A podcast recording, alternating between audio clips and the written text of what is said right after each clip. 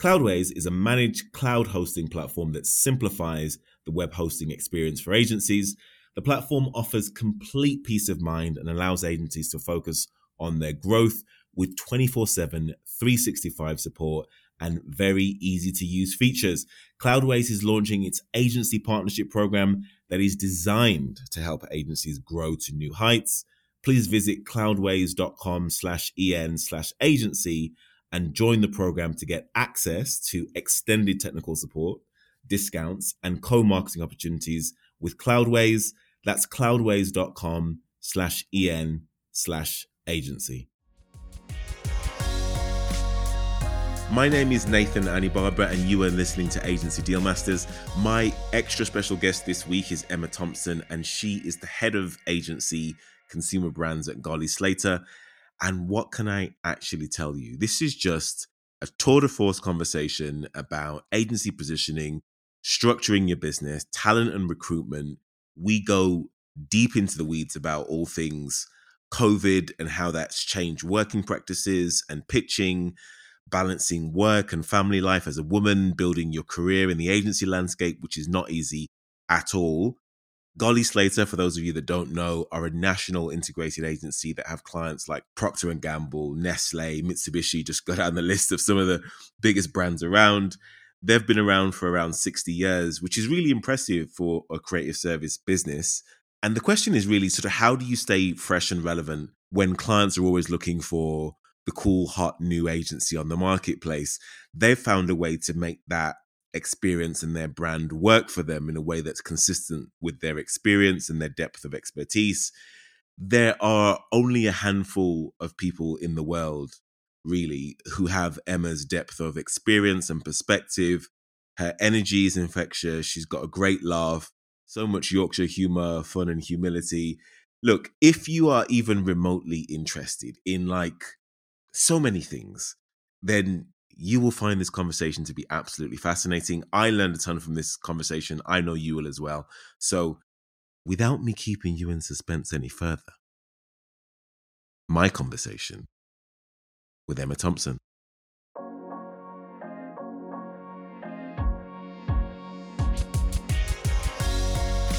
Emma Thompson is the head of agency consumer brands for Golley Slater. She has over 20 years of marketing agency experience across brand, pharmaceutical, shopper, and retail marketing. Golley Slater is a 60 year old integrated national agency, and they have over 170 sector specialists and discipline experts and have an average client tenure of around 10 years with some of the best in the business, including P&G, Coca Cola, Mitsubishi, the Welsh Government, and npower. I'm very much looking forward to the conversation. Emma Thompson, welcome to Agency Deal Masters. Thank you very much. Thank you for virtually having me here. Absolute pleasure having you on the show. It's what we've all had to get used to over the last 12 months. And that's part of the conversation we're going to have here, actually. Are we going to continue living and doing business in this way? after we come out of lockdown, which we're just about to in the UK. Um, so we can come back to that in in, in a little bit. But let's start with your history and background because it's absolutely fascinating. You studied at Northumbria University in 1994. Yeah. And initially, I think you wanted to be a lawyer. How did you make the switch from law to marketing? Um, I fell into the switch, I think. I had a really, really pragmatic view on the situation when I was looking at it. And I took an incredible immediate gratification uh, view of it. Um, I wanted a solid wage versus four years of additional debt and potential unemployment at the end of it. And because I didn't just want to be a lawyer, I wanted to be a barrister's clerk and that was it. Mm. That's all I wanted to be. I just wanted to work in case law and just argue and argue and argue my point across. Um, and it's a really, really competitive area. Um, the wages for the first 10 years were probably less than minimum. Mm. Um, and it was going to be a very, very long path. Um, and I took the path of least resistance. And at the time, I was subsidising my studies um, with a part time job as an account exec at a local print house and agency. And I just loved the vibe and the culture. Um, so I literally switched it into a part time job to a full time job and no regrets. and I just I still love what I do even now. So agency through and through, and always have been. Um, it's just the vibe you get in an agency. Yeah, it's, it's just second to none. And I think different energy. I don't think I would have ever got my that side of my personality um, kind of like fully fulfilled had I have take gone down the the lawyer barrister route. Really interesting.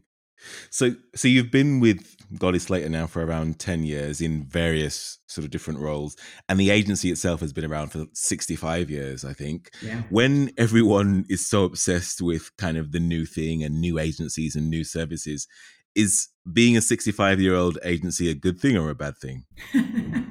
Mm. Oh, a bit of both. I mean, at the end of the day, you get free public transport at 65, don't you? age is a number. You know, you are literally speaking to someone who has had two non birthdays during COVID, and I am the what you might consider the wrong side of 40. Um, but, uh, you know, being old is a good thing. You know, it brings experience, maturity, stability, and stamina, I think. And it really does show that you've you know done the test of time and i think the same can be said for agencies you know mm. they've established themselves they have shown that they can go through adversity and continue and thrive um, in different landscapes all the time and like any brand you know we've been brand building for 65 years. We've got recognition in the industry, we've brought equity into this industry, we've got long tenure with our clients. So, actually, you know, on the face of it, looking in, I would say it's a really, really good thing, you know, um, to, to have been around for that length of time.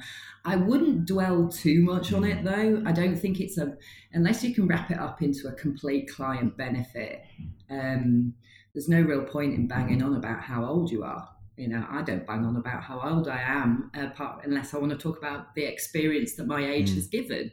Um, so really, for me, it's it's just about it's about being relevant. Sure. And by building a brand and by refreshing your brand, you are always staying relevant um, to to what a client needs, um, and that's what kind of like agencies think more about the tenure, if I'm honest, mm. than clients do. When it comes to newness, I think that an established agency can still have that sense of newness um, because they have to keep fresh. I look at some of the work and the work mix that we are doing now is completely different to what we were doing four years ago. Even in the last 12 months, mm. gamification has been massive. So the requirement for AR and for, you know, gaming in-game advertising has increased. And that's the type of thing that we're getting into now that we wouldn't have really conceived 12 months ago. So you have to, newness to me is a mindset that I think the people can harness. And we've reflected that mm. in our um, agency's brand positioning because we've just done an agency brand launch. We've reflected the brand positioning with the words like curious and unexpected you know these words denote that youthfulness and that exploratory nature of what our people are. So you can see from the outside the business and the establishment itself might be 65 years. The people still have that beautiful curiosity that give that new and that freshness to what clients are really needing. But for me it's all about just answering a client client problem with mm. whatever it's going to be. Sometimes it's tried and tested. Another time they do need that new freshness inserted into um, into their organisation, and that's what we can offer them. So that's a nice segue to my next question, actually, about the positioning piece that you actually developed. I think you came up with it during during COVID, so you haven't wasted any time uh, during in this pandemic. But you came up with the positioning: curiosity creates the unexpected. How did you come up with that positioning, and what does it mean for clients? Um, well, you're absolutely right.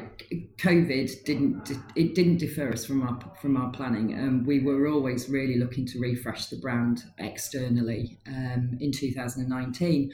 What the pandemic actually did was accelerate it um, because we could get diary dates all of a sudden. Um, we didn't have to wait for face to face meetings with you know the, the key people around the table for kickoffs.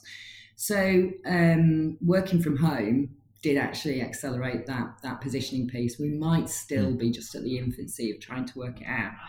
And it's really, really easy for an agency when they're developing themselves to be completely introspective and just to say, what do we want to be? What do we need? What do we um, want to push out to the world? Um, so it's very interesting that you say, what does it mean for clients? Because that was our very, very first go to point. Um, we knew that from researching what clients really wanted from us. Um, they were looking for someone who completely understood them and understood their business challenges. They wanted people to shortcut swiftly to an effective solution and be completely focused um, on their business challenges as much as they were themselves. Um, and never lose sight of their business challenges because you know they what they need to have developed today tomorrow is going to be different. So they wanted to make sure that their agency is completely on board with their business challenge, not just the brief that's in front of them. And that was one of the things that we wanted to do when we actually like unpacked this proposition. So curiosity creates the unexpected.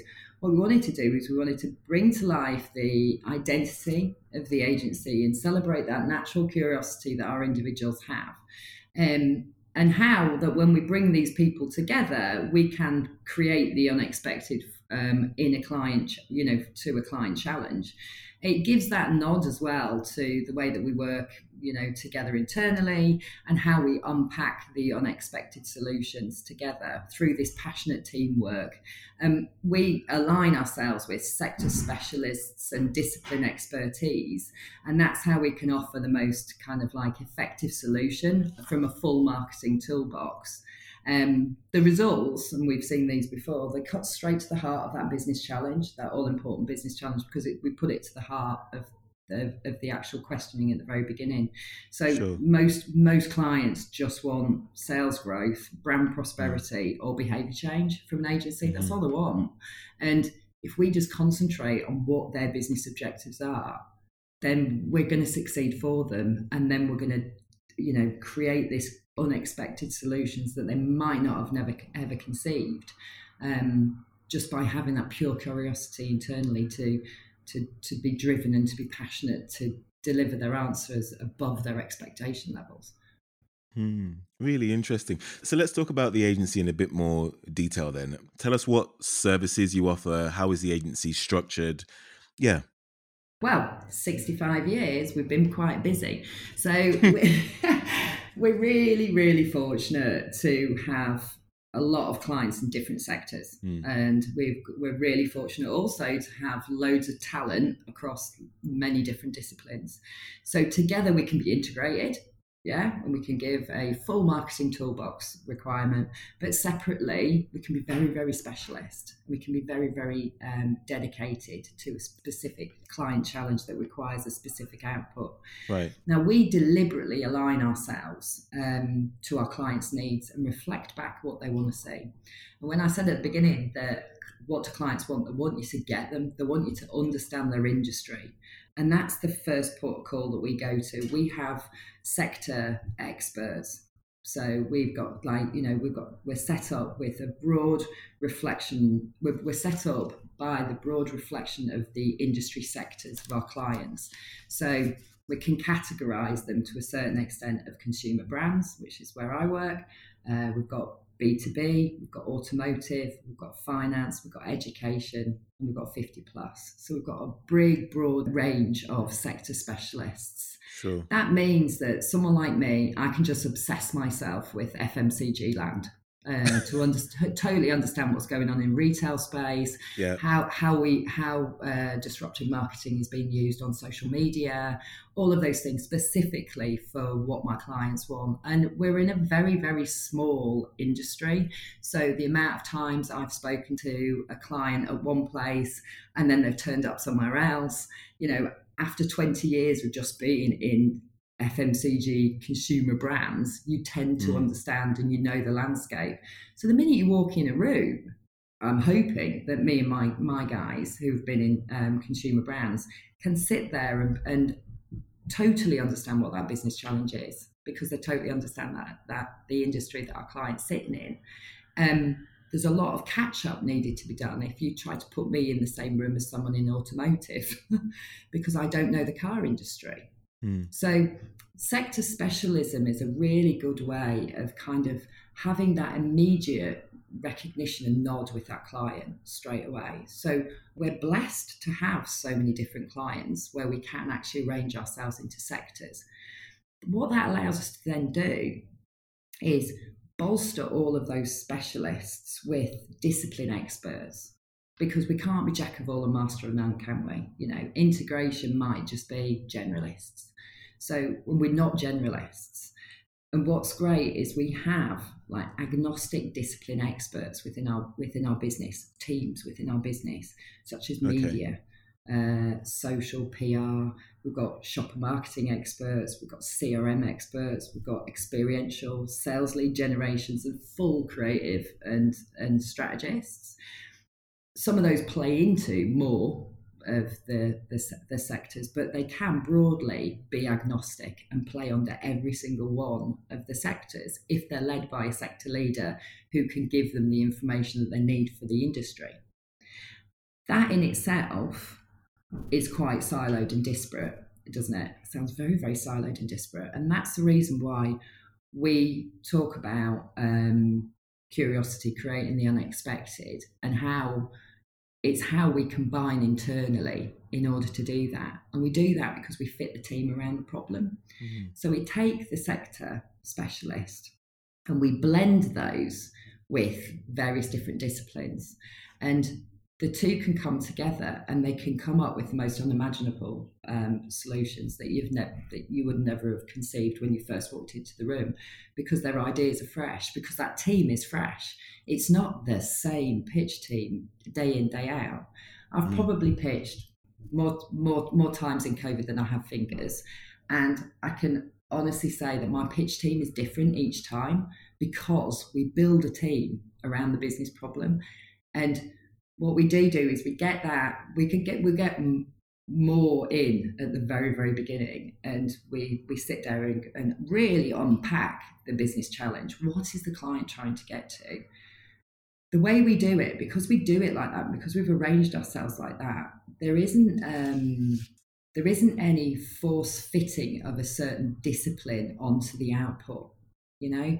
So the client might say the business challenge um, it probably needs a social media campaign. Yeah. But oof, we're not very good at social media campaigns. So what we're going to do is we're going to flog them a website because that's what we do.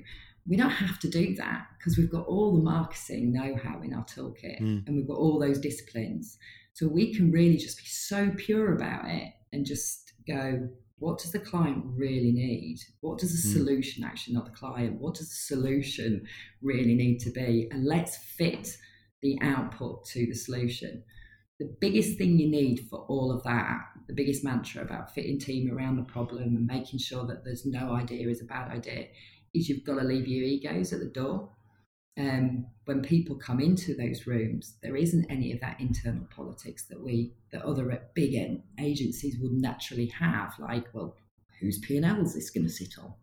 Um, we don't have that. Like, well, my team want this, my team want this um, the curiosity of the individuals, that thing that we we harness and we we kind of like um, embrace, allows us to say, you're in here for a reason. Everybody's on their A game. Leave the ego at the door. Let's just get to the bottom of the solution. Let's just win this. Let's just win this for the client. You know, let's just win that sale, get that brand prosperity, get that behavior change. Let's create something that's really unexpected. So for me, it's all just driven by passion mm. and passion to do a great job, and ego's secondary to that. Yeah.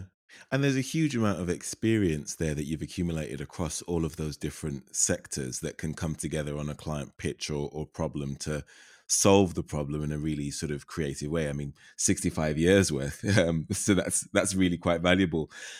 What's your what would you say is your superpower as an as an agency? If you could sort of distill it down what makes you different, special, stand out to other integrated agencies, maybe with also a long, attenuated history? What's your superpower as, as yeah. an agency? Secret power. Um, I think our individuals all have their own secret powers. Mm. I don't think the agency itself, it, the agency itself is just a, the establishment that collects the individuals together, and each individual has its own secret power, its own, its own. Everyone's born curious in different ways, and um, harnessing whatever it is inside them, whatever they're passionate about, let them go for it. That's probably the secret power. Mm. We're we're very patient, um, and we believe that personal betterness is the most important duty that any employer could have. Um, mm.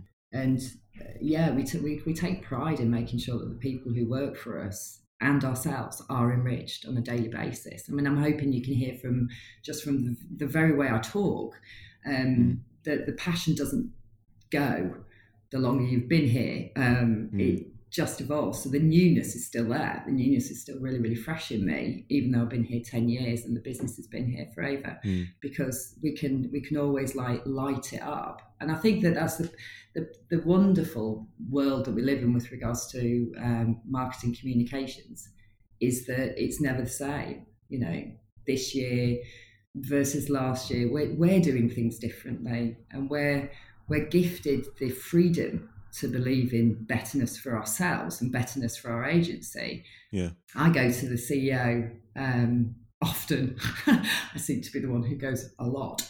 Uh, I've got an idea. I've got oh, an idea. Emma again. Uh, she, she, Emma. Oh, I need to get my checkbook out. Really? What? How much do you want this time? I don't want money, honestly. I just want some time. and sometimes that's more valuable. Yeah. Sometimes sure. that's all I want. I just want some time. I just need some time for me. I'm going to fit a team around a problem. I'm going to come up with a solution and then I'm going to take it to the world.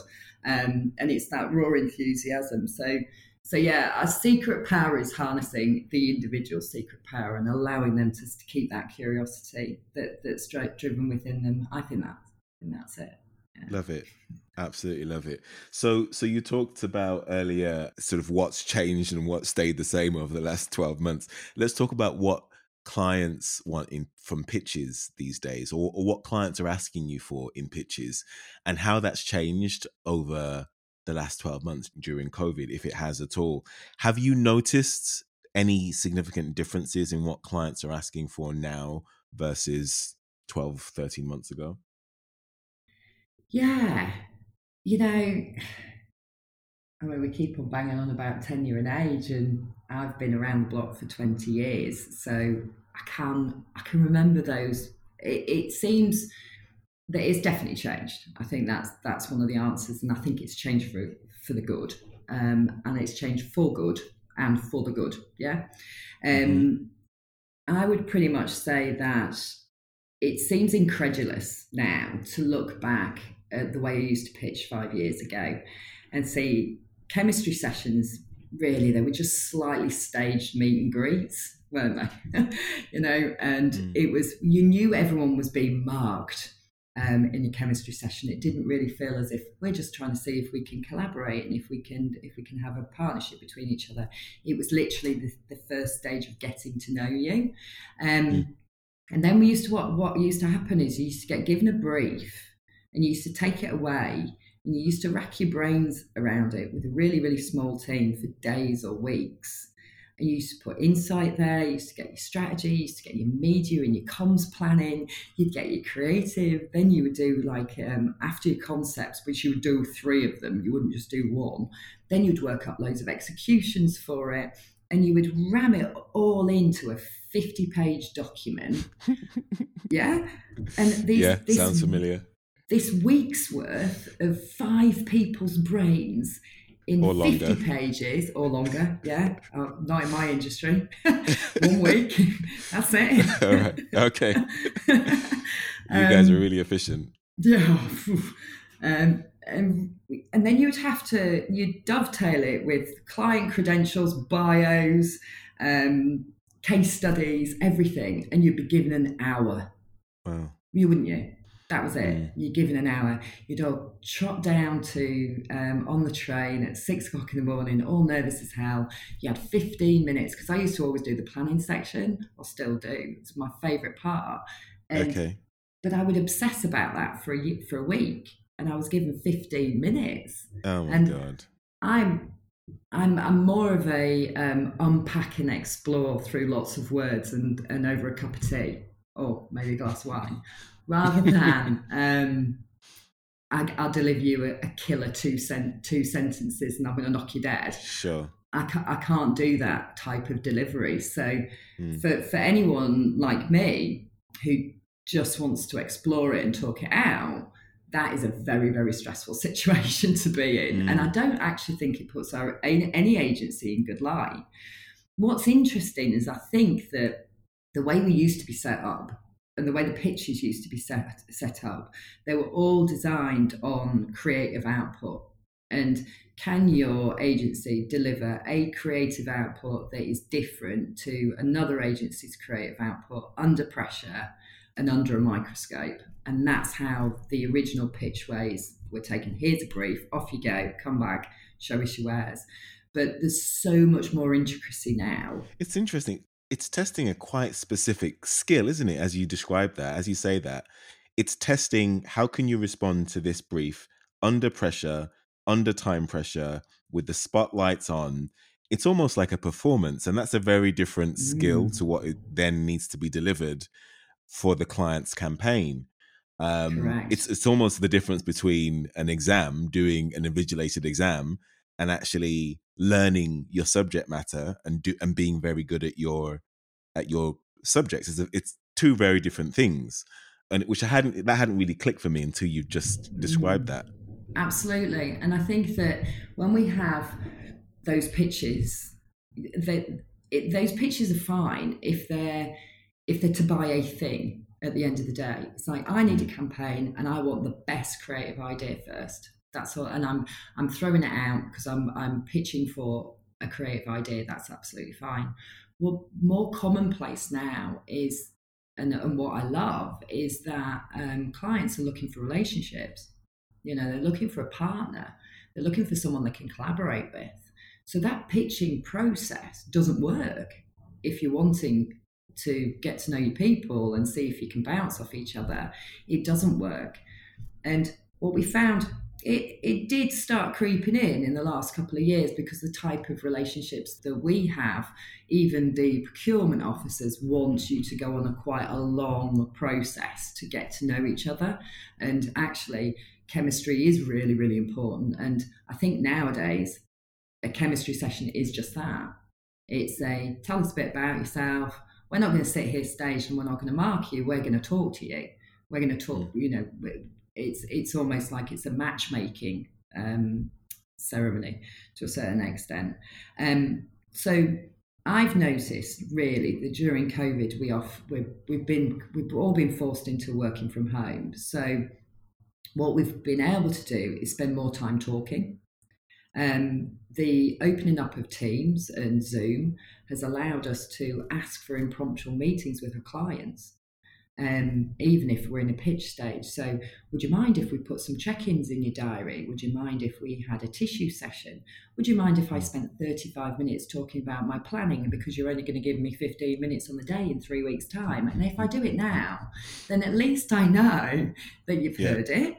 And that right. actually, that's going to inform the creative anyway. And if I don't get this right, then I've, I've set them up for a fail. So you know, let's do these check ins, let's do these tissue sessions. We've got loads of anecdotes that um, working through that and having the client actually work into those creative ideas during the tissue session has made the solution more superior because they've actually managed they've they, it becomes less about pitching and it becomes more about answering a business challenge that they are then going to take and buy because many people now aren't putting agencies through the ringer just to see if they've got a great idea. They do want to buy the idea at the end of the day, or they do want to buy mm. into that agency and activate what they've produced at the end of the day. So there's no bad time being spent on working through that idea together um, through the actual pitch process. And then when you come out of it, there's no big, brilliant, like great reveal, ta da moment because they've mm. seen it all. However, there is something that everybody feels as if they've contributed to. everybody feels as if it's the right solution for, for the business. And it's not time or money being wasted. Um, my uh, creative director, I did ask him because he's probably been on more pitches than I have. Um, and he said that it's much more like kinetic nowadays. Um, the original brief actually gets evolved through the process of chatting, through the process of catch up sessions and those tissue sessions. And for, for the creatives themselves, they're like sponges, and the more stimulation you give them, um, and you, the more you kind of like nudge them into the right direction, you wouldn't believe how good the output could be from the original brief that's given, or from one set of um, one one planning planning assumption document. It really does evolve, and it's very very bespoke then to the individuals that are actually having it presented to. It feels mm. more like their baby and less but like the agency's baby. And that's true collaboration right there. You know, mm. that's that's that's the meaning of, of of what we what we have to do to actually bring a, a great idea together. Let's talk about COVID 19 and how it's affected the talent pool, especially across the country, um, everywhere from sort of London to Leeds to uh, Manchester and, and, and Birmingham and everywhere else in between. How do you think COVID has affected the talent pool? How do you think we will be operating when we go back to this kind of new normal or this new world that we'll be entering into after lockdown? Talk a little bit about what the future looks like. I think, yeah, blimey, because we've just been in a cocoon, haven't we? We've just all been sitting in our own pajamas um, for the last 12 to 14 months and just kind of At least the bottom half. Yeah, absolutely. Top half is professional. Top right. is always professional. I know, apart from I have to wear a beanie hat as soon as we get past six weeks of the hairdresser's being shut. It's like the beanie hat comes on and everyone thinks I'm just really rocking it and they don't realise it's just and it's not because I've got really dark roots, it's because my grey is coming through so badly. I can't have it shown. Not on camera. it's not it's distinguished. It's distinguished. not in a lady, it's not, darling. Uh, um, how's it affected? Wow. Um, a, a, guy, a guy I knew, um, a really, really a dear old friend of mine, used to always say that the world's your lobster, um, which is a fantastic expression. But I do truly believe that the, from a talent perspective, in any industry, what COVID has basically do, done is blown the doors on um, cities and locations and actually made it accessible for you to work anywhere in the UK. Because to work anywhere in the UK, you're pretty much working in your kitchen, uh, mm-hmm. at least, you know, two to three days a week. I I remember back back in the day because Leeds is Leeds, it leads on the on the six o'clock red eye. You can get to London in um, two hours fifteen minutes. It costs an absolute fortune, but you can get to London in two hours fifteen. And right. I knew, um, and I thought it was mad at the time. I've known a like senior strategist from WPP agency, and I've known a um, the PR director at a London retail um, chain they used to they used to be known and there was more of them there was one carriage on that train on monday mm. morning and it was the monday to thursday crew and it was the 6 a.m monday to thursday crew and they would literally wow. pack their bags get on that train at 6 o'clock on monday morning yeah. go and stay in london for two to three nights and then do two one day at home so they would do the friday at home and they do that every week regardless Ugh, exactly what why would you do yeah. that? Yeah. And that used to be life. So if you wanted mm. to work in London and you lived in Leeds, that's what you used to have to do. And God. the same can be said for um, the Transpennine crossing, you know, our M62. Um, I mean, that, that is just horrific to get across to Manchester from Leeds. You know, it's packed trains, really, really unpredictable, or a very, very busy motorway. So it would take you two hours to do a 45 minute journey to go that way. Mm. So, really, the effects of COVID on talent and on agencies um, is basically an agency client partnerships, I would say, has really just blown the doors open for um, us to be more UK centric rather than city location centric. I think that yes, you know, it, it it means that we would have to be more careful with our talent, and I think we should always be careful with the people that we work for anyway, um, to protect them and keep them. You know, because obviously our the our competitor set has just grown. Mm. You know, it's it, it's been more abundant. Um, yeah, you're competing with everyone now. Yeah, but also absolutely. the talent pool has widened. Exactly. So there is there is there in it, that that's the um, that's the flip side to it because location isn't necessary for for a role. Um, it does mean that we can we can our talent pool can be can be wider, but also I think that I don't think it's migration necessarily of of talent to London or London talent to Leeds, but I think that what we will see is a migration of different businesses moving out of London and not necessarily seeing the importance of being in London, whether that be agencies because our rent's cheaper, rent and rates cheaper in the north, mm-hmm. um, or whether it actually be big companies like we've seen Channel 4 move to Leeds, mm. and there's a lot more moving. So that in itself can only help prosper our industry and our city in Leeds, um, and provide more benefits for all of us and more opportunities for all of us. So I do.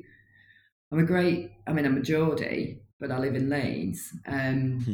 and I'm, I'm, getting I'm getting further and further south, but I don't think I need to it's a bit too warm down where you are. Um, but I do, I do, I do I, have spoken to I've, I've, spoken to my friends in the industry that work at different companies. Um, some that work in London, some that work in Manchester, some that work in Leeds. And us Northerners do have a little bit of a chip on our shoulder. You know, uh, we're, we're, the Northern Agency. Thank you very much. You know, we've almost got to excuse ourselves when we walk into the room. Oh, um, interesting. Yeah, we do. You, but it's our perception yeah. It's we feel we need to work harder because we're not the London agency. Okay. But it's strange. I'm taking this from my perspective because I obviously work in Leeds. Our agency, however, has a London base, has a Wales base, has a Cirencester base. Um, but just from my agency in Leeds, yeah, and for the agencies that I've worked at in the past, it's um, it has always felt as if we've we've got to we've got to be better to be able to be in the room with the network agencies and the ones that just kind of you know go in and do the job day in day out. Is that changing? Like I think is that still the same? Do you think? I think I think it's I think it's changed in the sense that location is agnostic now in mm. the sense that we're all in our pajamas in our houses. And, right. and I don't think that even in, we're going to be restricted with regards to our travel for the first six months when we come out of this. So that's, that's still knocking the time on. That's 18 months sure. then, isn't it? It's going to take us to 18 months. So I can't see any big corporate companies. We work with Coke and Procter and Gamble. We used to be down there every week. We used to go and see them. We used to go to Sweden. We used to go to uh, Geneva once a month, constantly thinking face to face. You know, being in face to face meetings, have to get the presence in, have to get the uh, the agency in front of people, um, and, and having it demanded. Could you come to this meeting? Can you attend this? All meetings are done on Teams now, and I think that that's the that will start to continue because of the the efficiencies of having a team with you for a meeting, but not having to get them to, um, you know, get on a get on a train for two hours. Or do you think we lose something though with that? I think we would. Well? Yeah, absolutely. I think human nature will require us to want to spend time together in mm. in, the, in a face to face environment. One hundred percent. I don't think that um, Teams and video chat is uh, it's it's acceptable, but it's it's not the best solution for every conversation. However, mm. in you know instead of being in London once a week with the same client, you might be in London every other week or mm. every month. And um, this has now become a substitute, but um, I think face to face meetings will still continue but less frequently. You know, and there'll, there'll probably be more emphasis um, on the reason why the meeting has to go ahead face to face. I think that yeah, I think that's what that's probably what it'll be. I crave company. like proper company. Mm. Um, mm. Mainly from my teammates, but you you can't you can't replicate chemistry. You know, going back to pitching, you can't replicate that chemistry really mm. over teams mm. unless you have your team on one side and the other teams on the other side but lots of little tiles of different people's faces talking over each other because of, there's a tiny tiny delay um, and someone driving the mac and you, they're not pressing the button quickly enough it doesn't it, it doesn't really conjure up that that kind of beautiful chemistry that you would get if you were face to face you know you you lose a lot of your body language cues. Um, and a lot of the things that we use you know humans do use to connect um, with, with with each other. We lose it. Yeah no, really, really interesting. And um, you know, I think we're all just just fed up now, and we all want to get back to normal. I heard the other day that even introverts have, uh, are like fed up with the situation. They're like, right, finally, can we can we have some company, please? Um, yeah. Right, exactly. Let's talk a little bit about, I guess, a, a subject that's quite close to your heart, and a lot of working mothers as well who have been in, in a very similar situation before we get to our, our favorite questions towards the end of the interview that we ask all of our guests. So last last few questions on this, but I'm really fascinated about what you um your your perspective on this because you're married, you you have children, got a very busy household, lots of responsibility. How do you balance pursuing your career while raising children and keeping your family together and having a partner as well that who also has uh, you know um, a, a, very high pressured job and you're earning similar amounts of, of income. Where does the you know where are the fault lines here and sort of who picks up the slack? Yeah where's the give in the system? Is where is the give the, where is the give in the system? Um, i think that i'd probably blow a hole in anybody's um, expectations and realisms by saying that I think that you, the theory that you can have it all doesn't exist. I don't think you can have it all. I really don't. I don't, you know, I look and I, there's only so many hours in a day, um, and there's only so much you can do. And I look and I think, before I was a mum, I worked for 15 years full time. And then I became a mum, but I was still working full time. How are you supposed to squeeze all that in? How do you just squeeze another dimension of your life into your existing life. You, right. you can't. You, you absolutely can't. You walk around feeling like a complete failure all the time. I've let somebody down. You know, I've forgotten to put, I've forgotten to send my kids to school with a Christingle, or oh, I've forgotten a really important meeting with a client. You know, you you juggling so much that you forget everything and you beat yourself up over it all the time because you're trying to pretend that you can keep it all together. And I think that the biggest thing about balancing it off is knowing that you can't do everything perfectly. You you you, you can't do everything perfectly. You see? Hmm. So for me, I believe that in setting expectations, myself, my own expectations, and I do less better. That's it because I can't do everything. I just try to mm. do less, but I do it. I smash it out of park. So whatever. Give me an I'm example. Doing, um, well, if I was going to do a, if I was if I was working on a pitch, I'd dedicate myself to that pitch. I would prioritise my time, um, and I backburn a lot of the other pieces that I was going to do.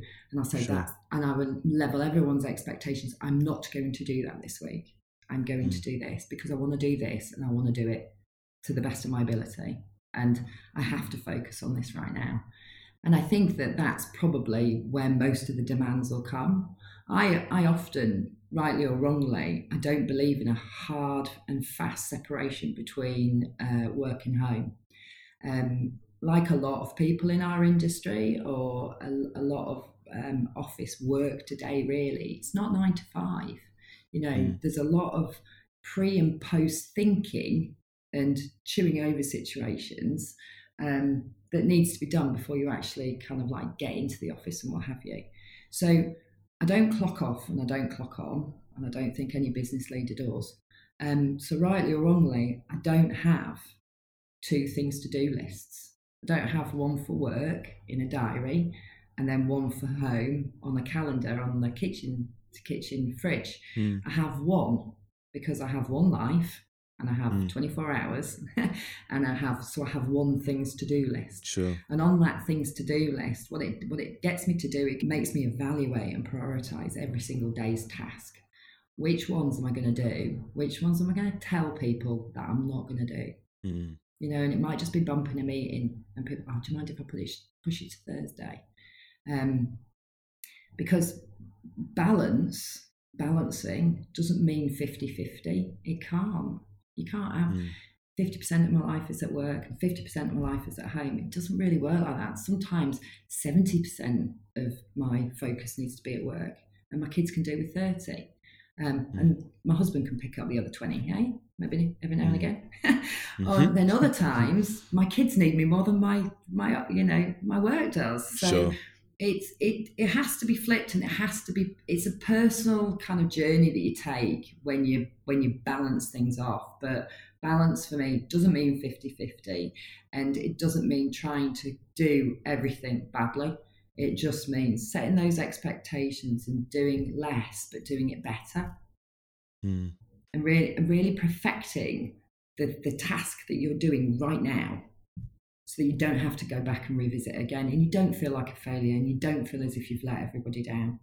So it's um it's it's it's very very much about making sure that you evaluate and prioritize. So it's, it's you have to be quite methodical and hard on yourself you know there's certain things that i don't want to do but sometimes i've just got to eat the frog you know it's going to be i love that expression Have I love heard- it. Yeah. yeah Brilliant. i love the expression Eat that frog. eat It's that true. frog Yeah, Yeah. sometimes you just have to do things that you just don't want to do and you have to push through. So so how has this affected how has COVID affected the responsibility that women take on at home? And and how has it shifted the power dynamic between couples? Yeah. Um, I don't. I think there was probably a, quite a lot of uh, strong words being said um, around and about with couples um, over over the COVID time.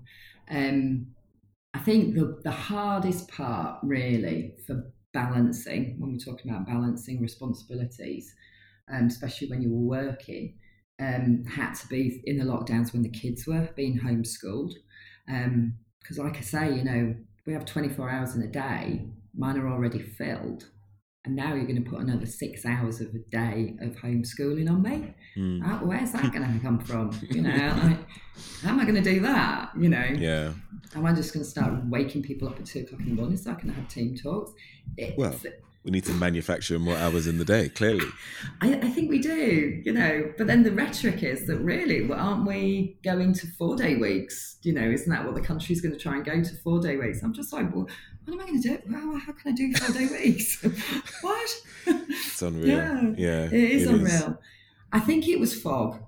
It was it was it was a total fog and abandonment of anything that was normal um, during during those times. I think I I like any other parent probably sat there and listened to Boris Johnson saying that he's going to keep the kids off school till till March, but this time. Could you just do the work at home, please? You know, could you put could you put a six year old in front of an iPad and make him turn it on and make him look at it for more than six seconds? Could you just do that, please? okay, and could you do it consistently five days a week for Right. For months. for months, for months? And could you still manage a business and and have a look and look after all of those people as well? Absolutely crazy. And I, I I wasn't in a great situation. I think most people, probably, you know, most couples managed and they juggled it and they were like, right, you take the morning shift, I'll take the afternoon shift. Mm. I didn't have the luxury of that, unfortunately. I didn't. My personal experience is that my husband kind of um, picked his pack up up every morning and went to the building site and went, see you later, Pat, and really did leave me to it because he couldn't work from home and never has Sure. um, you know, because he's got his own construction business. So for me, it was just virtually impossible. Um, How many children do you have? I've got two. I've got a 13 year old um, and a and a, and a six year old, and they have very very different needs. Obviously, Yeah. the six year old needs to be taken care of. Um, you know, physically and mentally, ta- you know, taken care of and actually kind of like fed and stuff like that. Where my my 13 year old is a little bit more independent, but she needs Sure. emotional support. Mm, So from going through COVID for her, it was more, well, I don't get to see my friends, and you know, I, I'm I don't want to tell the teacher I don't understand this this maths. Um, so that was that was quite difficult. I think that the biggest responsibility um, that parents really have taken on during this time in the additional responsibility that, I, that that we took on during COVID was protecting our children um, from the uncertainty and the anxieties that come with the pandemic. Hmm. Um, kids thrive on routine and they absolutely love to live in the black and the white. They know to, they need to know right and wrong. They need to know where they're going. They don't like maybes. They don't like if buts. So it was very very hard to take a child's routine and take the the absolutes of black and white and throw them into the land of the grey for 12 months, which Yeah. is what we all did. Sure. Um, so holding it together and protecting them from this anxieties of not knowing how long this is going to last, not knowing how long the parks and schools were going to be closed, when they could see their friends, to to keep them um, away from the anxieties that we were feeling um, was probably biggest additional responsibility that I took on during Mm. COVID, and I took that on more than I took on the homework. If I'm honest, Mm. I didn't really, you know, they will catch up. Um, I didn't like a lot of my friends. They were just let's just keep them warm, secure, safe, loved, cherished, And alive. And alive. Yeah, yeah. let's keep our marriage going. Let's just, right, let's just- exactly. let's just, Just get, get through. get through this. Yeah, and what what warmed me was how a lot of people like myself completely um, rejected the um, Holly Willoughby kind of beautiful uh, Instagram pictures of her sitting there with eat, sleep, play, repeat, and her one child and the other one, you know, one child nursing Oh. one child and the other one doing the homework in this beautiful environment, this completely serene setting. It wasn't like that for you. No, it, I don't No. think it was like no, bit bit no different. bit different Bit different your different. side. yeah absolutely so Very i i rejected that i rejected those views as, as a lot Sure. of my friends did and most of the memes i was kind of connecting with as my friends were was that real kind of the reality of parenting during Yeah. lockdown and um, the memes that were reflected uh, were the ones of the woman in her pajamas drinking wine out of a cup at half past nine in the morning you know going what do you mean you can't get on there right have you have you tried booting it up and it was those What you going ones. running? What are you going jogging for at nine o'clock in the morning? I saw one. I saw one like that. A lady, I think must have been. I don't know. She had a big glass of red wine, and she saw a lot of joggers and runners running past her home. She was like, "Why are you running at seven, o- s- at nine o'clock in the morning?" As she was chugging on her on her glass of red wine. I think that's the reality for a lot of people. It is. That was reality. And Mm. what I love is the, the macabre humour we had. Mm. You needed that because you needed to realise that not everybody was doing Holly Willoughby Sure. perfectness. And I want I, I like the imperfection in life. And I, I like to, I'm, I'm very, very self deprecating, and I'll be the first person to hand up and say, I can't do it all. Um, I love it when other people show that rawness and actually put some humour behind it. And Mm. they, these, these will be like war tales, won't they? They'll be like the war stories. I'm Right. already starting to see, you know, the confessions of the COVID.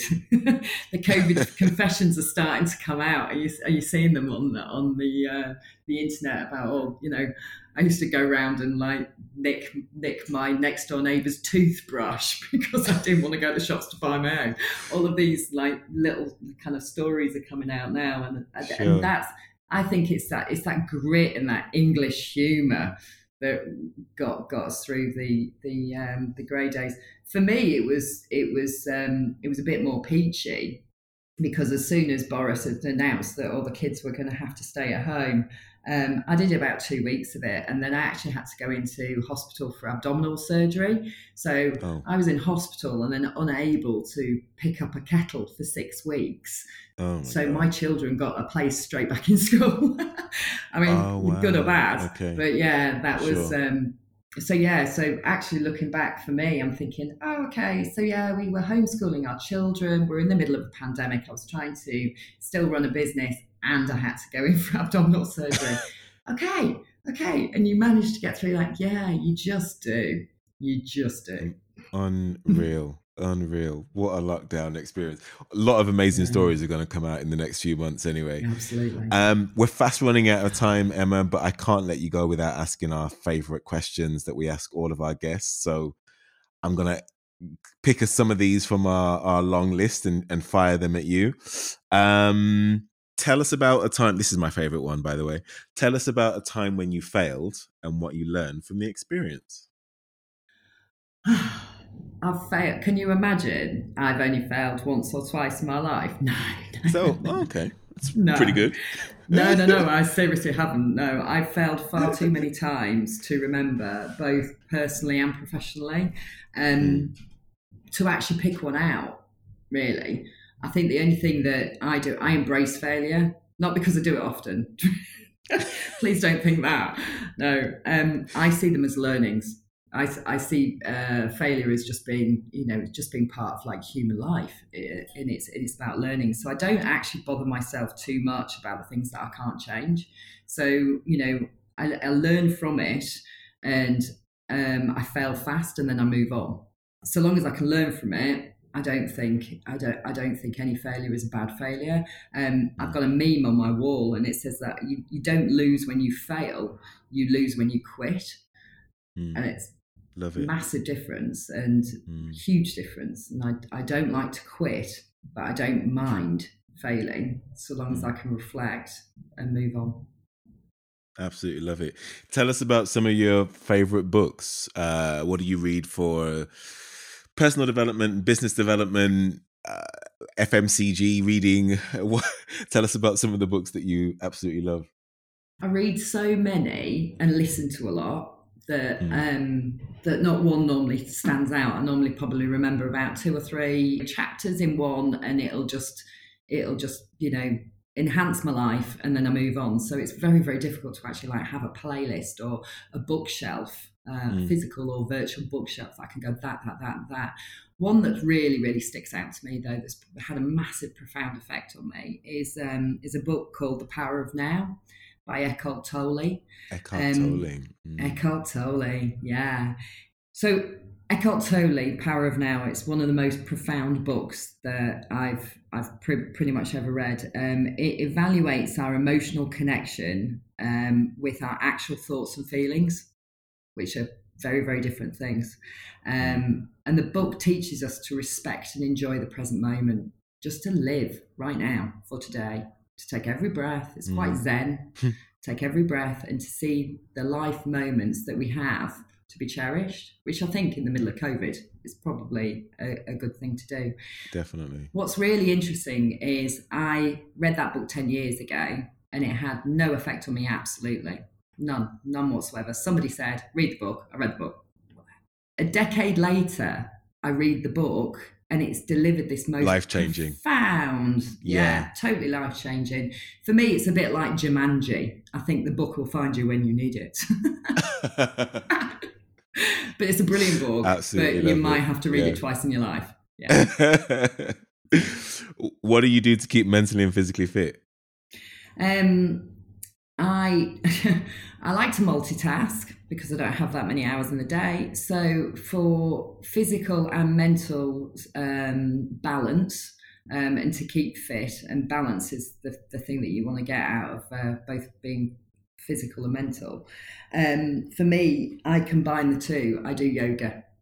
So um, I do yoga with breath exercises. So I meditate at the same time as I do my physical exercise. mm. And it just balances me off. And I do it at like 5 a.m. and then it's done for the wow. day. And I set my intentions and then I evaluate my things to do list and then I'm good to go. 5 a.m. You're a machine. That is amazing. um, so, last couple of questions, and then I'll, I'll, let you go. When I'm going through difficult patches, I remind myself of inspirational quotes from people that I admire to get me through, like Viktor Frankl's "From Stimulus to Response, There's Choice." From the Magic of Big Thinking, how big we think determines the size of our accomplishment. Do you have any of those things that you fall back on in tough times? I mean, there's been quite a lot of tough times in the last 12 months, hasn't there, just? Yeah, just um, I think that I just literally ground myself in the present moment. Um, I can't change what I've done in the past. I can't manipulate the future. So, whatever the time, whatever the tough time is, I think right in that very, very present moment, all is okay. So, just to kind of get some perspective on it, to actually try and see the truth of the situation, which might not be my truth, it just might just to really try and ground and understand the truth of the situation is probably what I try to do to get through that tough time and to know it's not mm. going to be tough forever. And then I do surround myself with loads of different friends and families that bring together different perspectives, you know, um, so they can enrich my own point of view. And I think that tough times tend to only be tough because you perceive them as being tough. Mm. And then a good big big glass of Sauvignon Blanc that always helps. That always helps. I love it. And my final question, Emma, what is it you know about the world of advertising, creativity, and FMCG today that you wish you knew at the beginning of your career? Oh, all of it. I wish. I mean, I, I, all of it. Really, I mean, what a, what a massive advantage I would have if I understood um, back in the nineties how much the World Wide Web and Facebook would take off, mm. Mm. and how to advertise yeah. successfully on those channels. Yeah, right. all of it. You know, um, life changing. yeah, just just buy a couple of Facebook stocks in the early 90s well say early 90s early 2000s couple of shares of Facebook, I think you'd be fine.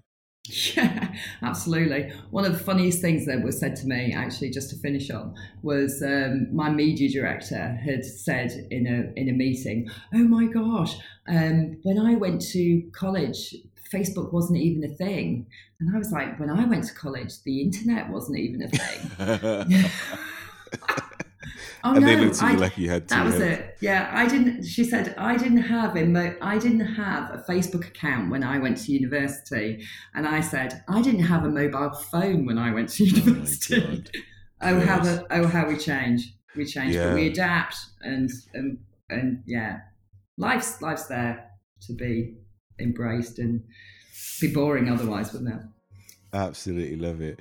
Emma, I've really enjoyed speaking to you. Thank you so much for doing this. Thank you. I've had an amazing time. We have been speaking with Emma Thompson. She is currently the head of agency at Golley Slater.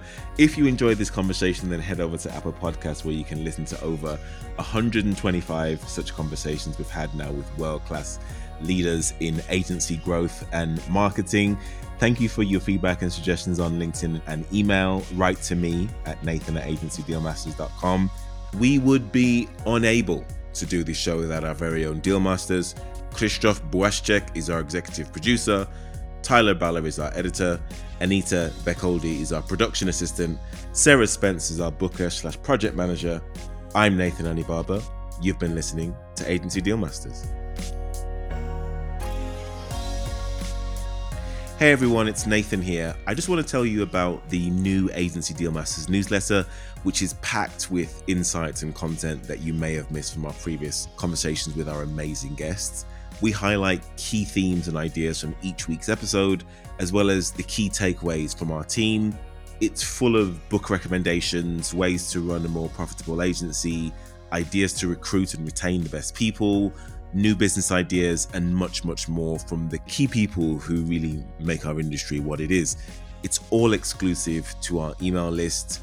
You're not going to find that content anywhere else. So Subscribe and read the latest issue by clicking on that link in the show notes, or you can go to agencydealmasters.com slash news.